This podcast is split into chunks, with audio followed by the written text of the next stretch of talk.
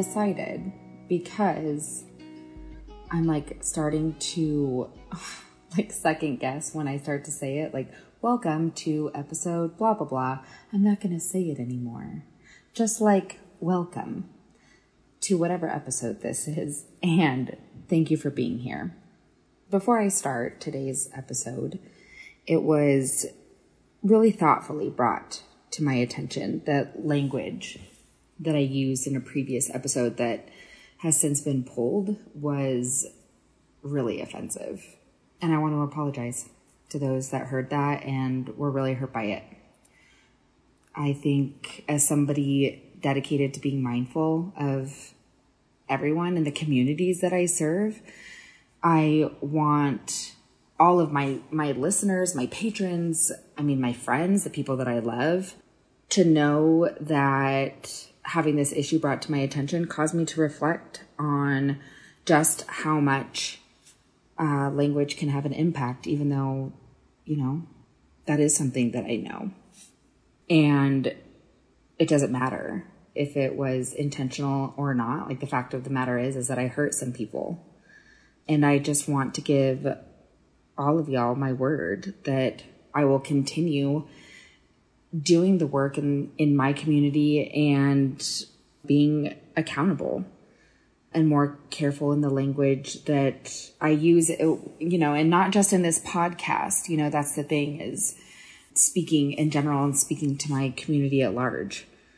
I really appreciate y'all for showing me grace and continuing to pull up a seat with me every week. So, with that, let's get in to some of these questions that I have from y'all today. Alyssa from North Carolina says, Hi, Ava. I'm hosting a work brunch and I need to bring something that keeps at room temperature, but I also need it to be vegetarian. What would you suggest?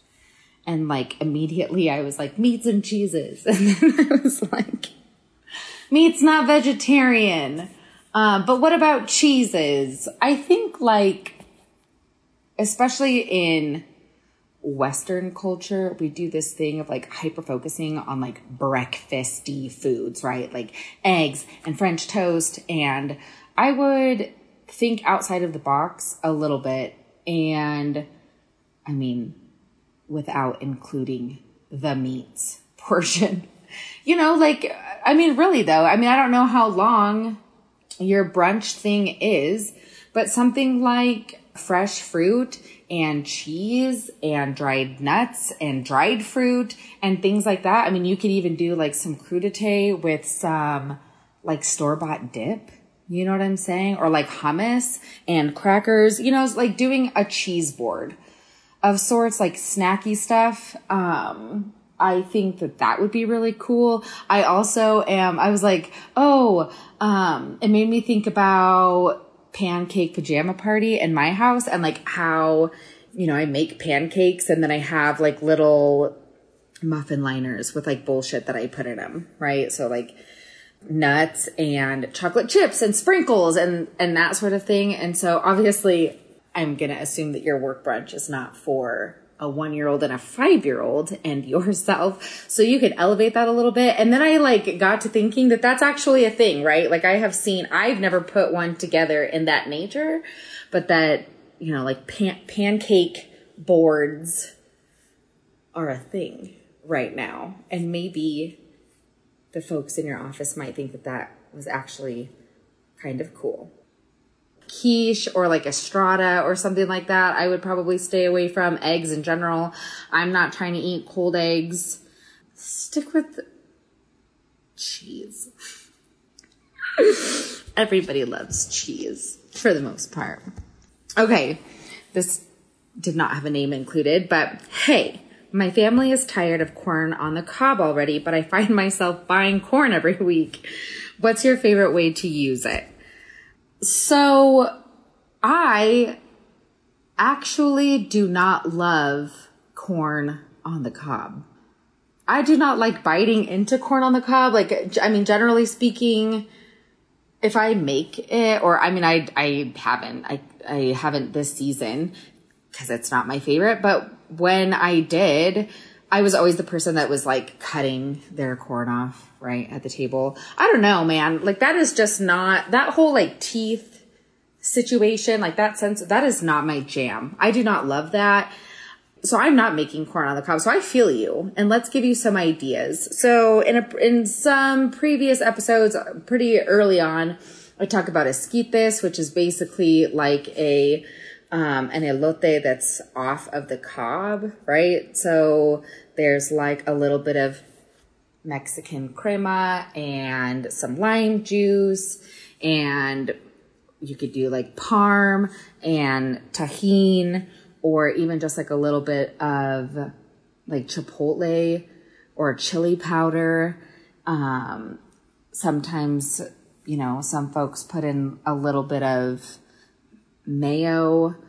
Um, I usually add quite a bit of lime and like cilantro and jalapeno and almost make kind of like a corn salad slash corn salsa type situation. Um, I do love that in the summer. And something else that I really love is even in the summertime, I will always be a soup stan. I love soup and I know that I could potentially get roasted for this and it's been like so damn hot here in Denver and so I'm even kind of like, "Oh my god, would I eat that right now?" And the answer is yes. I still probably would. But I, I don't know. Gazpacho is not my shit, but I do like, I love a corn chowder. And so I think that that's a really good place to start. Um, Chef Melissa King did this soup with like a whole situation where she made like a corn broth and like I have made that before. In fact, as I am saying this and no promises and I'm not going to ask the producer to edit this out, so forgive me if I'm like kind of rambling. I'm going to do my best to see if I can find that recipe and include it in the show notes. But if I don't, you should absolutely Google Chef Melissa King corn soup because it is fire. And maybe it might be like semi fussy to some people, um, but I don't think that it is. I think that it is real good. And also the stock freezes really well. And also, I don't know, part of me was like, you could freeze it, but like, I don't know, you could also just buy frozen corn. So like maybe we're not going to go through all of those lengths. I also really like uh, like corn fritters and like a shallow fry. Uh, I recently made arepas with fresh corn, and those are really good. And I hope I hope that you find some inspiration with that. Seriously, find that soup and make that soup. And then when your family is like, "Why are you serving us soup in the summertime?" Tell them that it's my fault. Just blame it on me. That's what I would do.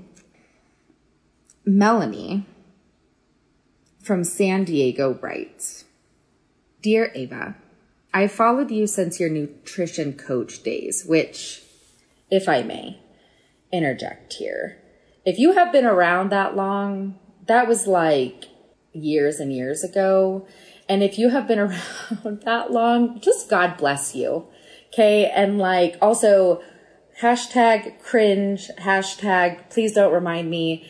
And like also hashtag, um, your girl has lived a thousand lives. Okay. And so as much as part of me wants to like just have that fucking redacted from my life sometimes or like put in a sealed envelope, I realized that I wouldn't be here without those days.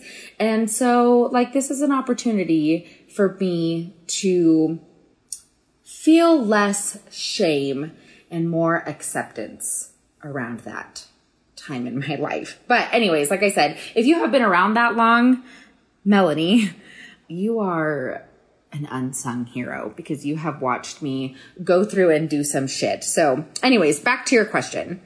I have seen you transform and become very real about your life and honest about the things that come your way. I'm wondering what changed in order for you to get yourself there and want to share as much as you do. Here's the deal.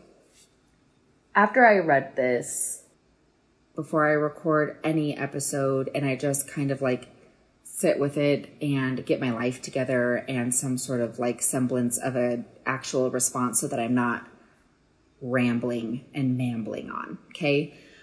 And then also, you should know that I have been super emotional the last couple of days. And so I kind of read this question and was like hesitant on on whether or not I should or was even going to be able to answer this question in a way that made sense and that was not rambling and also in a way that like was not going to make me cry. So let's just, that's where I'm at right now.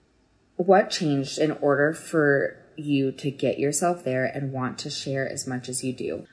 I think lots of things changed. I think you know, if we're speaking to the time in my life where I was a nutrition coach, the time after I had Scarlett and those first couple of months of like experiencing being a mom and life postpartum and I don't know, I mean, like having a baby girl, like did something to me as I really believe it does to everyone that's a parent, specifically a mom or in that role, like cracked me the fuck open.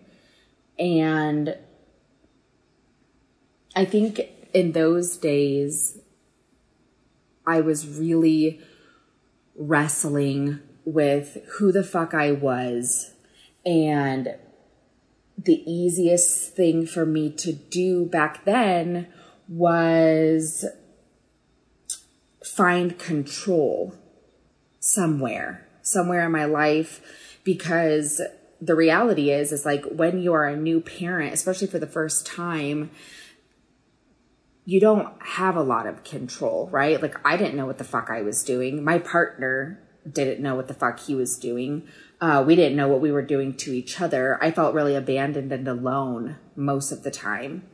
And so the easiest thing for me to do was to find something to control and and back then that was um to make it about like my weight and how I showed up physically and I think that that was really the first time that I started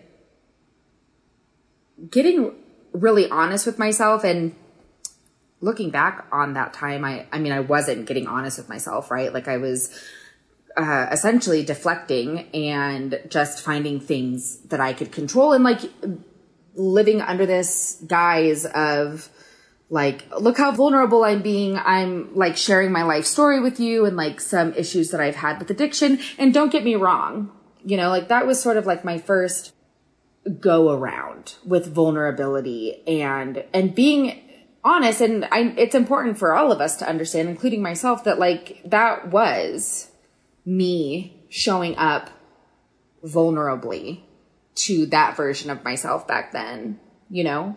I mean, I was like, I candidly spoke about my addictions, um, and, and what that looked like and some of my self-worth stuff. And I also think that, you know, just becoming a person that had to care for another person and what I hoped that she would see uh, from me specifically as her mother. You know, like I wanted to be more of that person out loud. And also, you know, I'm like, everybody knows that we do this thing with social media specifically of like this scroll and numb and scroll and numb. And like we look at these people in these places and, and are like do this comparing thing and you know they have it so good and blah blah blah and why don't i have that or why do you know and i also wanted to begin to remove myself from that and just show up in a more honest way. And so here I am today, and like I have since completely denounced diet culture. Like we're doing a hard 180.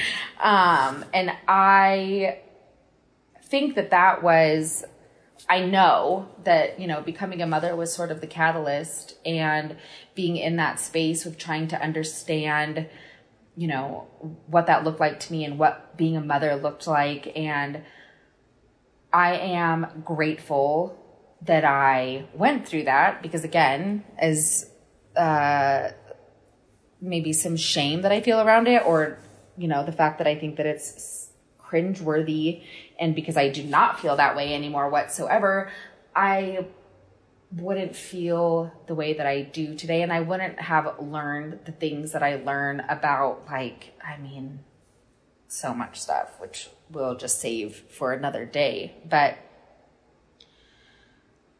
I think I wanted to be what I was hoping to see more of. And that was folks being authentic and, you know, a motherhood was sort of a lead in to that because I started being like, for the record, this shit is so fucking hard. you know, I mean, like, that's also where a lot of my like perfectionist shit really started getting like brought to the surface and like I really started examining that. You know, I I don't think that I had ever really considered myself to be a perfectionist before and I started examining a lot of that and I think for the most part you this is also how I process things, right? So sharing and whatnot is much like the way that I write. And I think that that's how I understand myself and what I'm going through.